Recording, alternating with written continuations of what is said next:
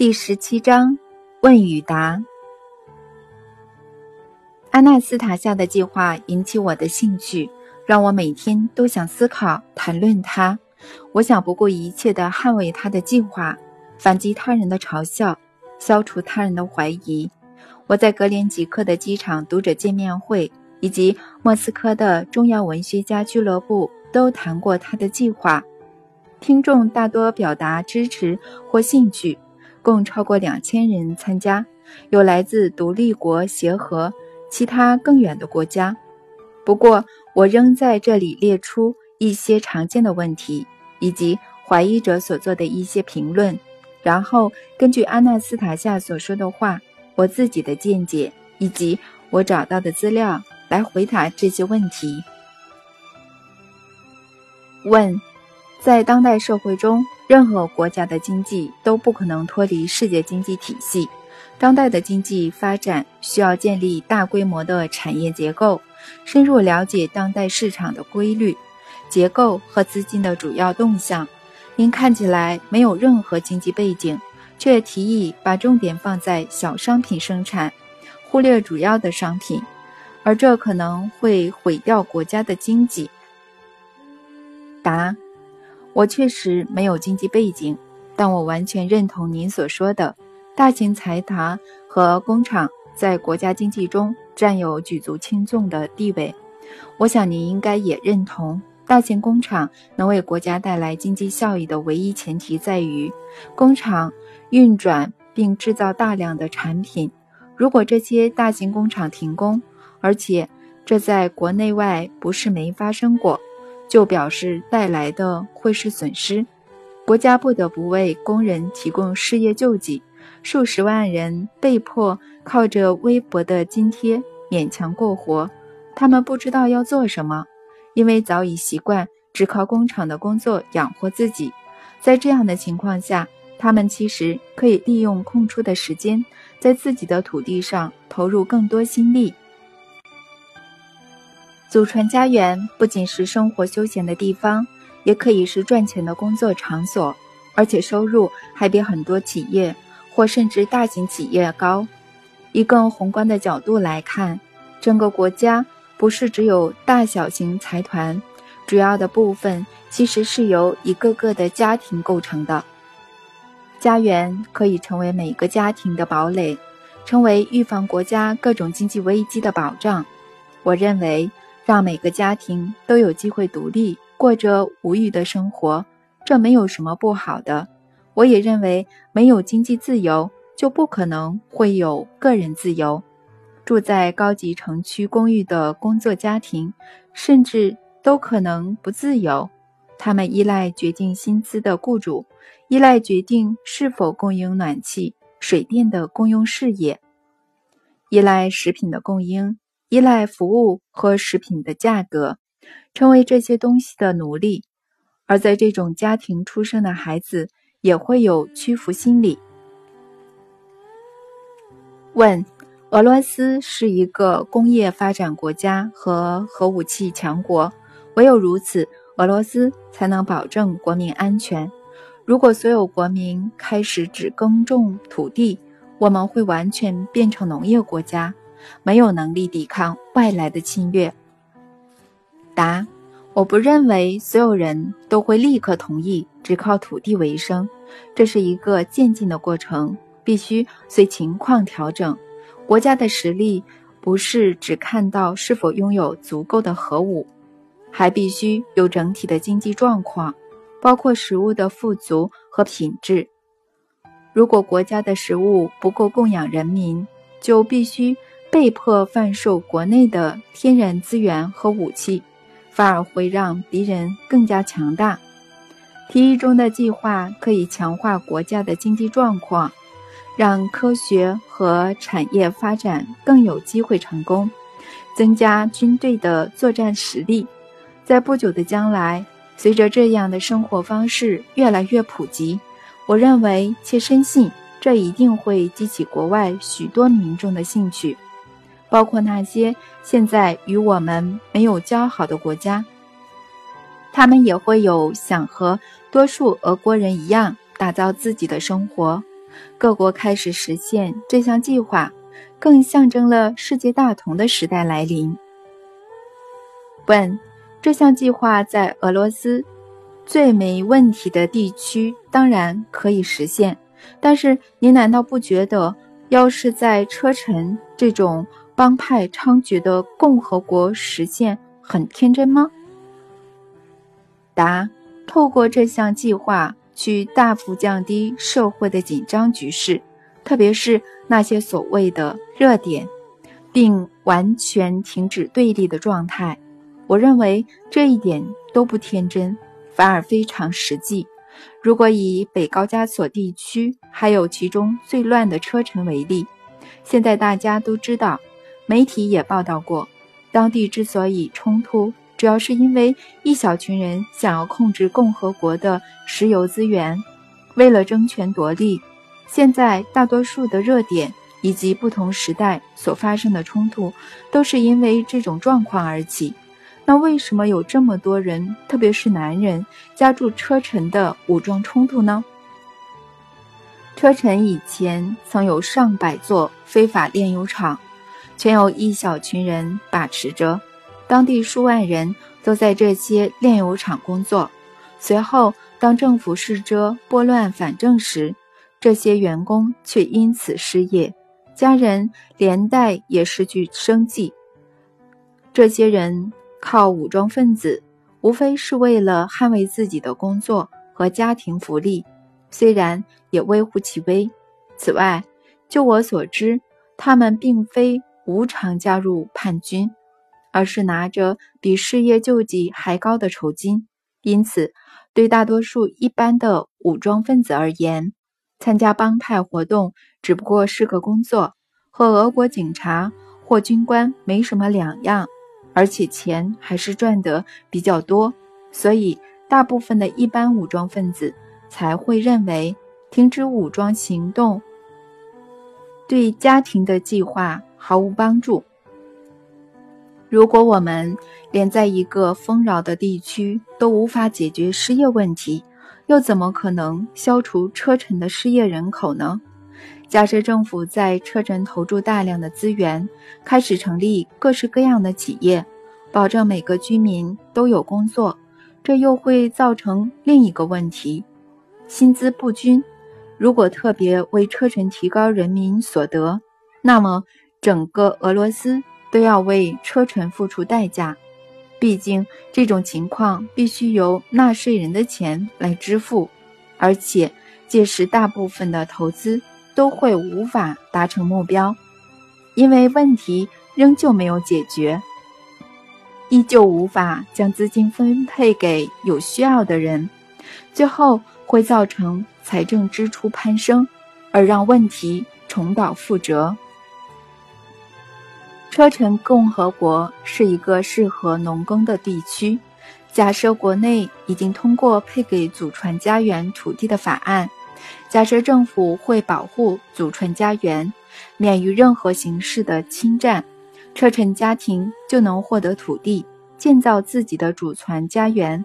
耕种的所有作物都是家庭及后代的独有财产，让他们过着衣食无缺的生活，没有炸弹和非法分子的威胁，而是活在美丽的一角。他们亲手创造的家园，我相信这样的家庭。不会反对提供他们这种机会的政府，而是会更热衷地捍卫政府，不会像现在这样处处作对。他们会如保卫自己的祖传家园般捍卫政府，他们会阻止任何人煽动车臣脱离这样的政府，阻止任何种族歧视的行为。我相信。如果在车臣领土大规模推动这样的聚落，即便只是试验性质，我们称为热点的车臣都可以变成俄罗斯最稳定的地区之一，成为地球上的一个重要精神圣地，一切会一百八十度的大转变。当初阿纳斯塔夏说有消除犯罪的方法时，我一开始也是半信半疑。但是生命总是能够印证他的言论，至于车臣共和国，格连吉克的读者见面会有上千人参加，有来自俄罗斯的不同地区和独立国协的国家参加。最让我感到惊讶的是，见面会上有好几位车臣的代表，没有人特别邀请他们，他们是自行来的。我在会后和他们其中几个人单独聊了一会儿。我们虽然谈论的是车臣。但难道国内其他地方就没有犯罪了吗？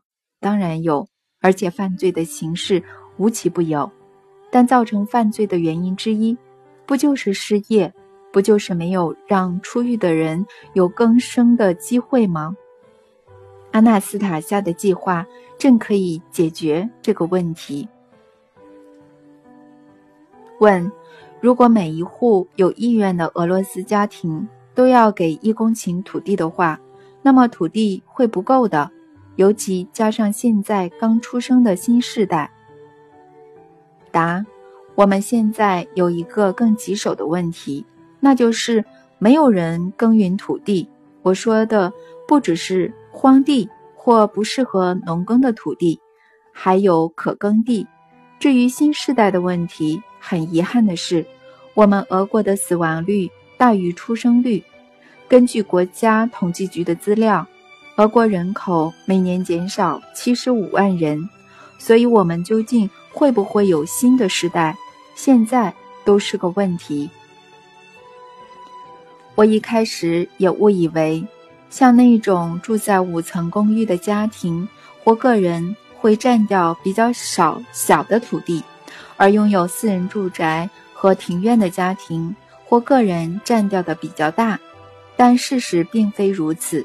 任何人无论住在哪一层楼，每天都会使用土地生长的一切。为了把这些生长的食物送给他们，需要道路、车子、仓库和商店，这些都会用到土地。由此可知，每个人时时刻刻都受惠于土地。不管他们是抛弃了土地，还是从没有想过土地，都受到他的恩惠。之前我没有拿到具体的数据，自然没有办法马上回答这个问题。但后来我找到了相关资料，可以在这本书中提出来。俄国的土地。俄罗斯联邦的国土总面积为十七亿零九百八十万公顷，其中只有六亿六千七百七十万公顷适合农耕。一九九六年初，农耕用地共有两亿两千两百万公顷，等于俄国总土地资源的百分之十三，而其中的一亿三千零二十万公顷。百分之七点六被归类为可耕地。俄罗斯联邦今年总人口为一亿四千七百万人。如果以这些数据来看，让每个有意愿的家庭各分得一公顷土地，这根本不成问题。不仅如此，问题应在于我国的人口正在急剧减少。分析家甚至这样预告。如果以目前的趋势来看，在二零零零年到二零四五年间，俄国十五十五岁以下的人口会减半，老年人口会增加一半，人口的增长能力将被耗尽。还有另一个问题，我国可耕地的品质。俄国很多土地有土壤遭到破坏的问题。专家认为，这个过程已经成了各区甚至跨区的问题。在俄国的所有农耕用地中，受到侵蚀和有害侵蚀危机的土地共有一亿一千七百万公顷。在过去五十年来，侵蚀的速度成长了三十倍，特别是从九十年代初期开始迅速成长。联合国粮食组织的专家指出，我国是全球侵蚀扩散速度排名前十的国家，而且到了二零零二年，或有多达百分之七十五的耕地受到影响。我还可以举出更多关于我国土地的详细统计资料，看了会让人难过。我把资料放在书的最后。在看过以上的数据之后，我现在可以确信地说，阿纳斯塔夏的计划可以使我国不再肆无忌惮地滥用土地，这是目前唯一有效且可行的方法。预计透过自然的程序恢复土壤的肥沃度。这个计划不需政府额外投资就能解决生态、难民和失业问题。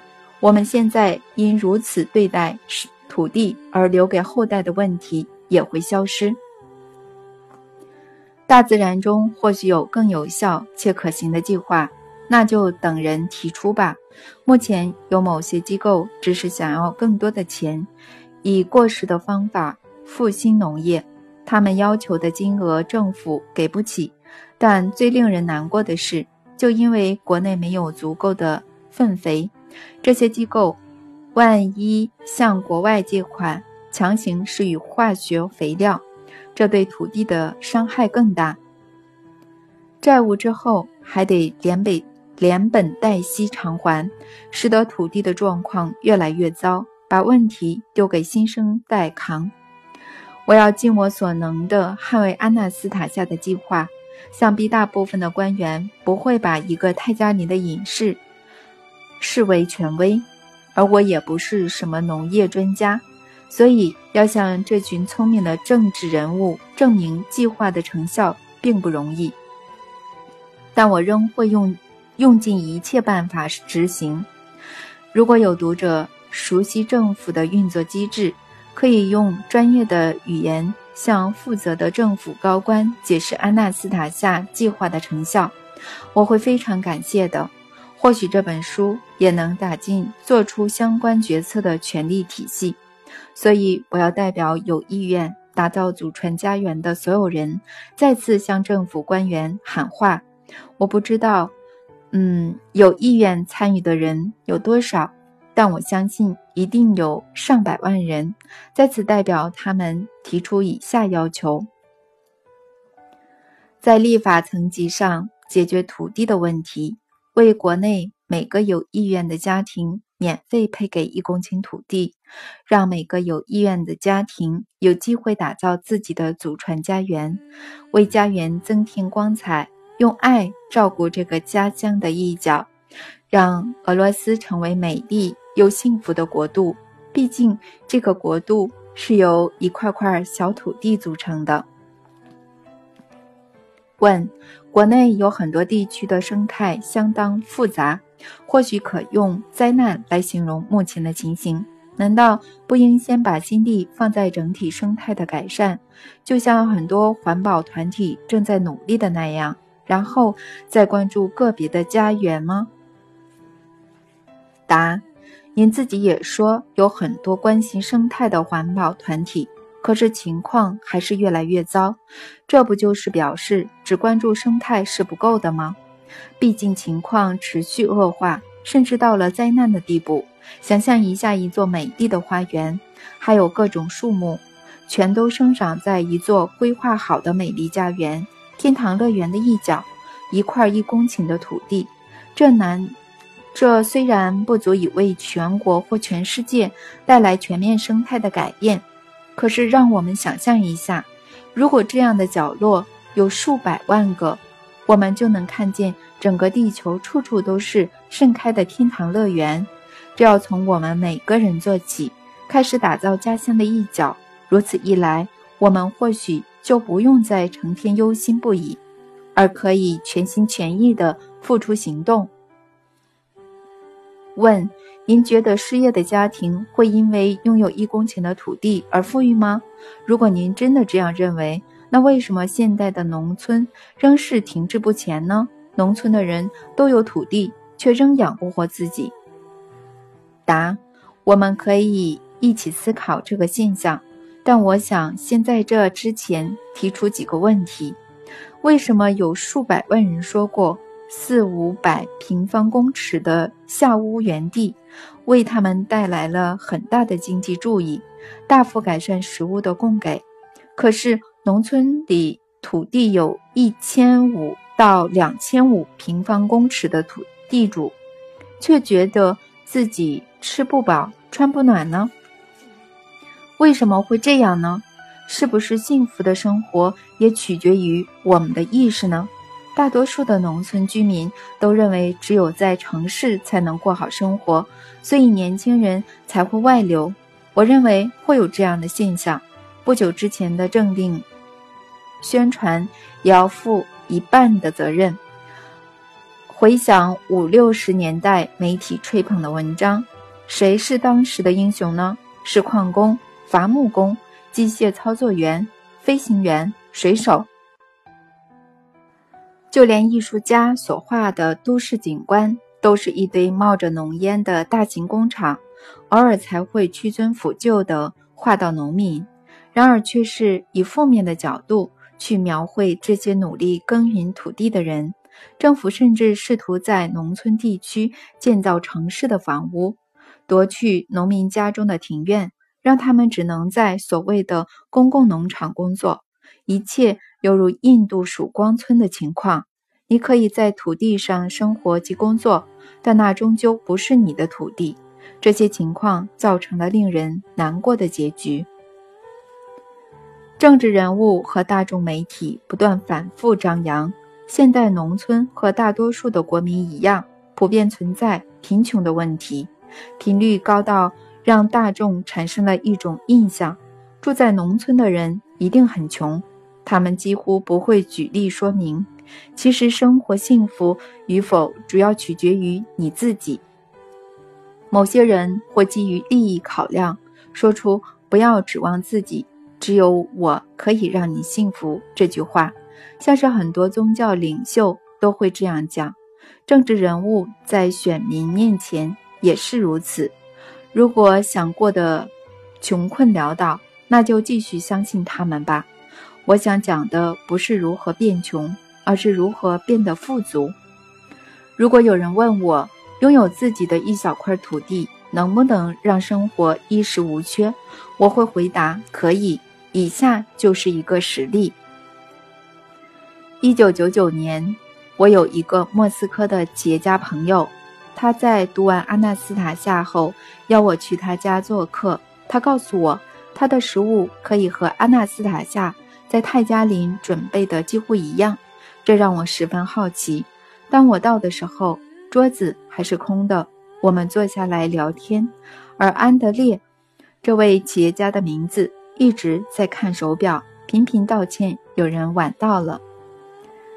不久后，他的司机手提两个大篮子走了进来，桌上有了番茄、小黄瓜、面包等食物。让房间充满了迷人的香味。几个女人在几分钟内摆出一桌好菜。我们喝的不是百事可乐，而是香气十足的绝佳俄国黑麦汁。我们喝的不是法国干富白兰地，而是浸泡某种药草的自酿酒。番茄和小黄瓜虽然没有像阿纳斯塔夏在泰加林准备的一样好。但是绝对比超级市场甚至农夫市场卖的好吃数倍。这些是哪来的？当我疑惑地问他时，他给了我这样的答案：在两站回莫斯科的路上，安德烈的司机把吉普车停在一座不大的路边市集，买了一罐一公升装的酸黄瓜和一罐番茄。他们之后到了一家小餐馆用餐，把刚买的罐头打开来吃。用完午餐后，安德烈让司机掉头去刚刚的路边市集，买下了老妇人所有的东西，还说要载她回家。老妇人一个人住在非常老旧的小屋，旁边有一小块菜园，从公路开到她住的小村落。有十五公里，安德烈的商业头脑动得很快。然后，嗯，而后续的发展如下：安德烈在乡下的森林旁买了一栋房子，占地两千平方公尺，位在离莫斯科一百二十公里的无污染地区。他把房子登记在老妇人名下，把相关文件和合约交给他，同意每个月支付他三百美金。而老妇人除了留下自己要吃的，必须把菜园的作物全部供他家使用。这个老妇人名叫纳杰日达·伊凡诺夫娜，六十一岁。她不是很懂或相信这些文件，所以。安德烈把她带到村委会，请村代表念给她听，并解释这些文件合法。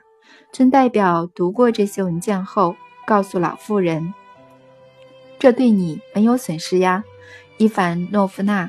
又没有人要你放弃那间破旧的房子，只要你不喜欢，随时都可以回去住。”伊凡诺夫娜终于点头答应了。他搬进那间不错的房子，至今三年了。安德烈请了工人替他打井、安装暖气和自动热水器，还挖掘设置了一座地窖。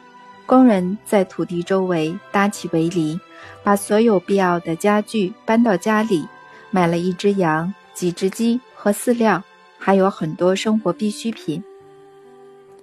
伊凡诺夫娜的女儿和小孙女。也搬了和他一起住。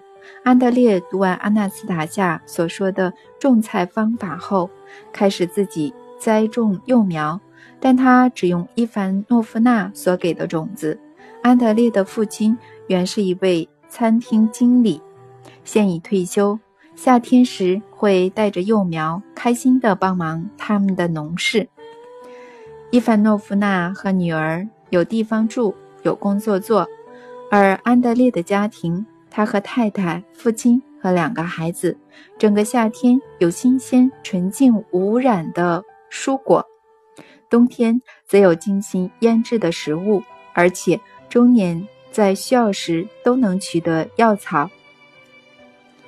或许有人会说，我举的例子只是例外，世界上没有这种事。早在十年前，当我还在西伯利亚。跨区企业家协会的主席时，就有很多企业家会员尝试这样的农工副业。有些人是为了公司，有些人纯粹是为了家人。现在你也还可以在报纸中看到这种服务的广告。不过有一个，但是那就是很难找到能够胜任的人，或者说能像伊凡诺夫娜这样工作的人。既然很难找到，不如自己想想该如何对待土地。我们可以交流经验，讨论如何在自己的土地上变得富足、幸福，而不是越来越穷。问：弗拉迪米尔先生，我是个企业家，我也知道很多富人会利用农村居民的服务。这些居民擅长耕种及保存农作物。而且真的比大型农场生产的好吃。然而，大量生产会造成需求下降。如果再也没有人需要他们的番茄或小黄瓜，这些只靠一公顷土地赚钱的家庭该以什么为生呢？答：土地不只可以种番茄和小黄瓜，还有其他很多作物。不过，即使俄国半数的家庭都有自己的家园，收成量也不够满足未来二三十、二三年、二三十年的需求。因为不止俄国人需要，其他很多国家也需要，特别是富裕的国家。原因出在大部分国家的农业生产者都把心思放在植物的人工育种、化学加工，直接扼杀了作物的原生种。我说的不是作物的外观，而是内容的完整程度。如果以小黄瓜和番茄为例，每个人都能遇到以下这个状况：走进一间一般的超市，高档超市更好，现在大城市开了不少家。嗯，会在架上看到非常漂亮的进口番茄和小黄瓜，每公斤至少三十卢比。每个大小相同，都很漂亮，有时还会连着绿色的梗一起卖。可是完全没有香味或口感，那是变种的，那是假象、伪装，只是外观让人觉得是某种作物。现在世界上大部分的人都以这种变种作物为食，这不是我发现的。西方早有很多我们认为高度发展的国家都很担心这种作物，像德国就颁布了法令。规定生产的蔬菜必须标示是否含有特定的添加剂，而比较有钱的人会避开这些商品。在西方国家，无污染地区中，化学肥料剂有限的作物都会贵上好几倍。只有西方的农业体制不允许农民种植毫无污染的作物，他们被迫雇佣工人及采用各种器具、化学肥料。和除草剂，只为了获得最大的利益。假设西方有农夫想，呃，种无污染的作物，事实上也真的有，并且把阿纳斯塔夏所说的话考虑在内。如果您还记得的话，他曾经说过，不能除草，不能除掉所有的杂草，因为这些杂草对收成有一定的效应。我们还是假设有农夫想种这种作物，不管他是为了家人或朋友。可是，一个难以解决的问题来了：种子，人工育种已经让西方的原生种消失了，连俄国也剩下很少。特别是在开放进口种子之后，如果使用自己土地的种子，蔬菜作物就会渐渐恢复原来的特性，从土壤吸收。人类所需的所有营养，但完全恢复需要好几十年。在俄罗斯，或许是因为小农并不富裕，但人数很多，他们大多使用自己的种子，而这也成为他们的资产。不久后，必能带来百倍的经济效益。我们在谈论种子，谈论在无污染地区耕种的必要性，谈论避免使用化学肥料。这些都是正确的。世界上很多国家也在讨论，但都只是纸上谈兵。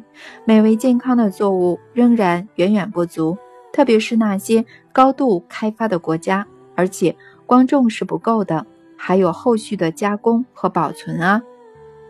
无论我们的技术治理世界做出多少努力，那些高科技工厂都没办法像俄国许多老婆婆一样。做出美味无比的腌番茄、酸黄瓜、泡菜，其中有什么秘方呢？除了祖传的智慧之外，很少人知道。从菜园采收番茄和小黄瓜后，必须在十五分钟内腌制装罐，时间越短越好，这样才能留住美好的香味、以太和气场。如果想加其他东西，如茴香。也要按照这样的做法，水也非常重要。用那种没有生命、添加氯的水能有什么好处呢？我们把这种水拿来煮蒸罐子，但是也有人是用泉水，把月菊或其他东西加进水里。你想试试看吗？取一罐泉水，将月菊加到三分之一满，接着就能享受这杯水。过了半年也可以喝。很多俄国人会为了过冬腌制蔬菜，在经过他们的巧手之后，这些食物都会特别好吃，甚至超过世界知名厂牌的腌制食品。你们每个人都可以自己比较看看。现在假设有个住在家园的家庭，做了一千罐容量一公升的腌番茄和酸黄瓜，品质是最顶级的，在许多方面。都超过其他的食品，世界上找不到任何更好吃且无污染的食品。世界各国的人都希望餐桌上有这些美好食物，包括美国的亿万富翁，以及在嗯塞浦路斯度假的游客。罐头上的标签会写“产自伊凡诺夫的家园”，产自彼得罗夫的家园。产自西多罗夫的家园。想当然尔，企业家对贩售一千罐容量一公升的食品肯定兴趣缺缺。但是如果一个聚落有三百户家庭，总共可以制作三十万罐，这样就连大型企业都会有兴趣的。我猜一开始的嗯单价会和现在超市一样，大约是一块美金。但只要有人尝过，价格一定会更高，或许能翻数倍。我说的小黄瓜和番茄只是其中一例，家园可以生产的东西还有很多，像是葡萄酒、甜酒，还有醋栗、覆盆子、黑莓。或甜花秋果酿成的浆果酒等等，每个人都能让每个人都能酿出自己的酒香，而且酒还会越陈越香。超市任何要价不菲的高档酒都比不上，在世界上的其他地方找不到像俄罗斯的这些酿酒原料了。此外，还可按照古法。加入药草，酿出具有疗效且富有维他命的药酒。阿纳斯塔夏说过，手工缝制的俄式偏领衬衫在不久后会成为全世界最流行的服饰，这也是一个可以思考的方向。另外，家园还可以在冬季制作手工木制品。总而言之，有句至理名言说。想要得到幸福，就去做一个幸福的人；但也可以这样说：想要得到财富，就去做一个富有的人。重点在于不要为自己预设贫穷，而是要把自己设定成富有的人，思考如何变得富有，这样才合理的多，而不是一直告诉自己办不到。问：阿纳斯塔夏认为。年轻夫妻在您所描述的那种家园里，会比在一般公寓里更容易，嗯，维持彼此的爱。请您告诉我，您有和心理学家或研究家庭问题的学者讨论过这一点吗？如果有，他们对对此有什么看法呢？为什么会如此呢？答：我没有和学者讨论过这一点。对于如何维持爱情。我不是很有兴趣。重点是爱一直存在。至于爱的发生与否，您或许问问自己就知道了。思考一下，你想要看到自己的儿子或女儿住在哪里呢？那种像地牢的公寓，还是有美丽花园环绕的房子呢？思考一下，你想拿什么喂养女儿或孙子？罐装食品还是新鲜无污染的食物呢？最后，你想要看着孩子健健康康的长大，还是靠着药局为生呢？你可以去问任何年轻的女性，如果她对两个男人的感情一样，她会比较想嫁给把自己生活、家族未来建立在公寓里的男人，还是建立在有美丽花园的房屋的男人呢？我想，大部分的人都会选择后者吧。评论。任何国家的振兴只能从精神层面的形成做起。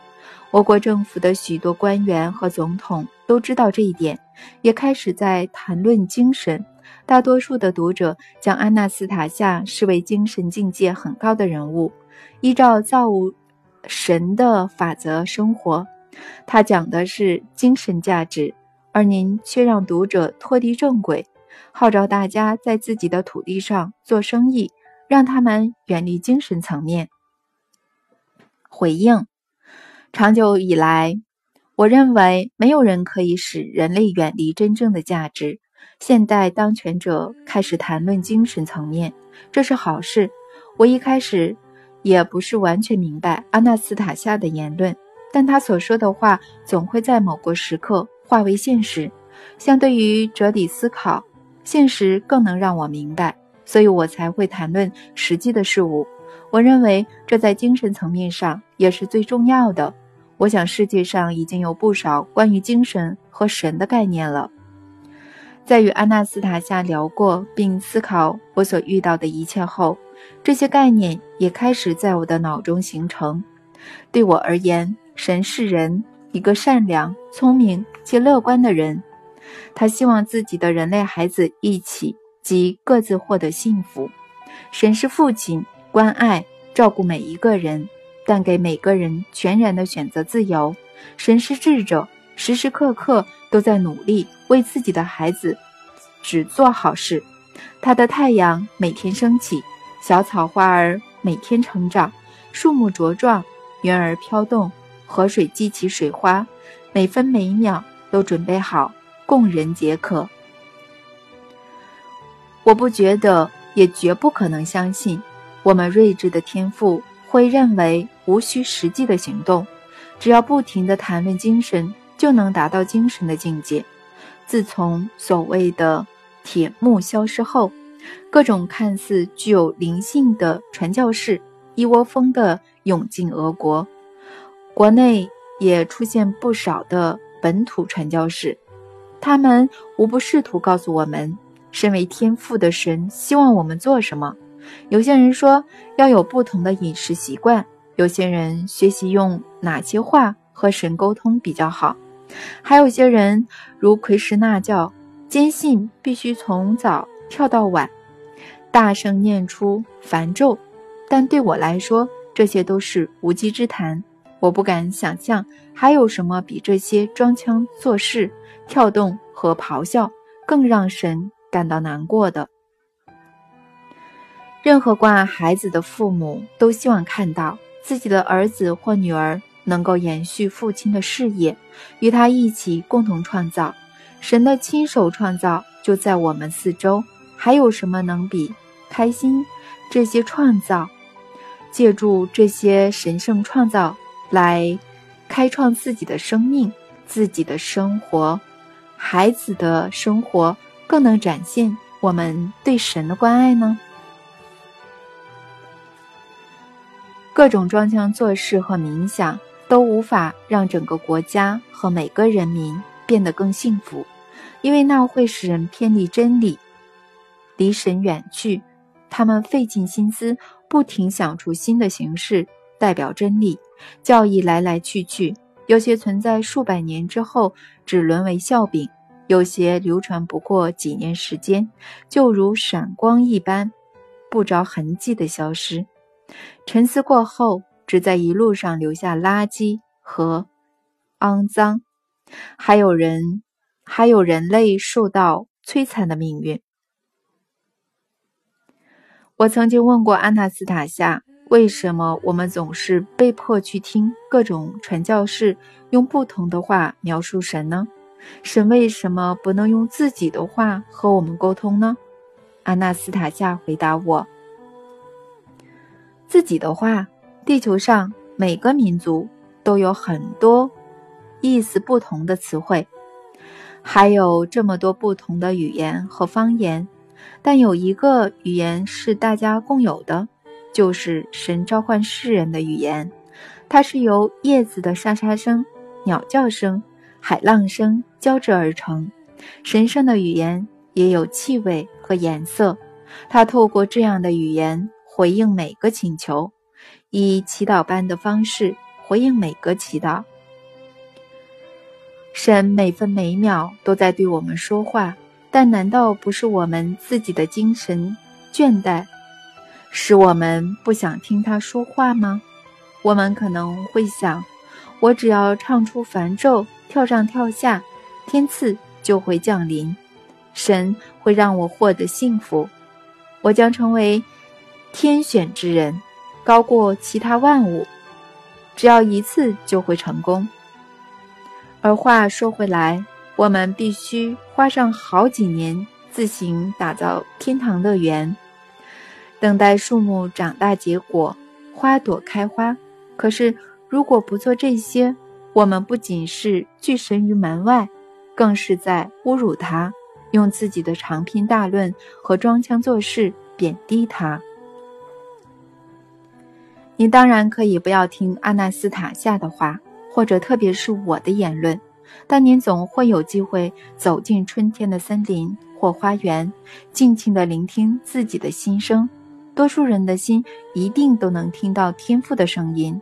根据安娜斯塔夏的转述，当天父被问到：“当破坏的能量在地球上凌驾万物，某些人会突然为了自己的利益，以你的名义设法让别人臣服于他，到时你该怎么办呢？”时，他回答了：“到了那一天，我会化作黎明升起，阳光将毫无遗漏地爱抚地球上的所有创造，帮助我的子女理解，人人都能透过自己的灵魂和我的灵魂对话。他自始至终都相信我们，坚信着无论用哪种理由让人误入歧途，走上绝路，都会遇到一个主要的阻碍。”这将会阻挡携带谎言的一切。我的子女会渴望理解真相，谎言必定有限，但真理是无边无际、独一无二的。在我子女的灵魂之中，永远都会有这种意识。所以说，每个人都不能因为怠惰。而不从自己的灵魂去获得神子的意识，不是什么奴隶的意识，也不是在铃铛底下跳来跳去的愚蠢生物机器人意识。我们还要向天父提出几次赐予我、献给我、拯救我的要求呢？难道我们现在不该做点什么来让天父开心吗？我们可以做什么让他开心，带给他快乐呢？对于这种问题，阿纳斯塔夏。说有一个简单的方法可以用来测试多数灵性理念和方向。他说，当有人貌似以天赋的名义使你灵魂受到动摇时，你可以注意那个传教士本身如何生活，然后想象如果有所有人都按照他那样生活，世界会变得怎样呢？这个简单的方法可以测试很多事情。我曾试想着，如果地球上的每一个人从早到晚都像奎师那教那样念梵咒，全人类会有什么后果？我想马上就会世界末日吧。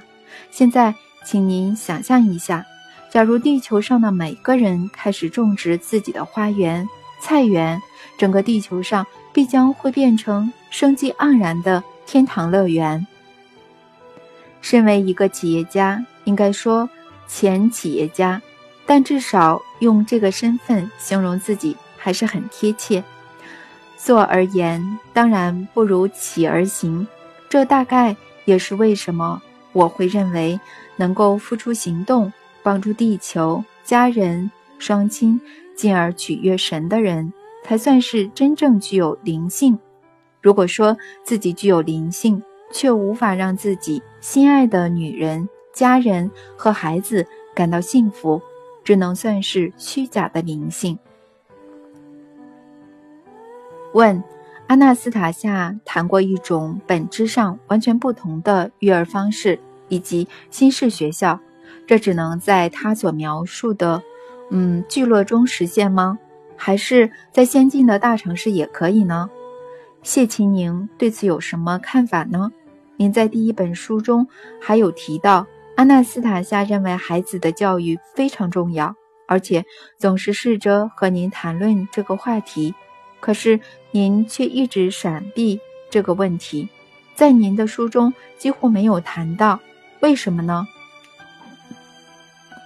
答：米哈伊尔·彼得罗维奇·谢提宁是在森林里创办寄宿学校的。只要第一座由祖传家园组成的聚落开始动土，就要请谢清宁先生来针对未来的学校设计特别的课程。如果他不能亲自授课，我也会请他派他最好的学生过来，以及挑选目前正在教学的老师。我认为不可能在现代的都市中创办这样的学校。先不管阿纳斯塔夏会怎么说，我们回想一下自己的求学时期，学校说一套，外面说一套，家里又是另外一套。要搞清楚什么才是真理，试着了解世界的整体样貌，一半的生命都过去了。我认为，我们应该先自己试着学习如何过正常的生活，才能教育我们的孩子。等到我们拥有人类该有的生活，我们才能与学校一同关心孩子，达成共识，彼此共补。阿纳斯塔夏确实常谈到孩子的教育，但他所说的和现在任何以天、小时、分为单位安排的制度都不一样，而且他说的话经常不是很清楚。例如，他说过，家长教育孩子要先从教育自己，为自己打造幸福的生活，自己试着与神的思想接触开始。美丽的祖传家园。正是这种教育的必备要素。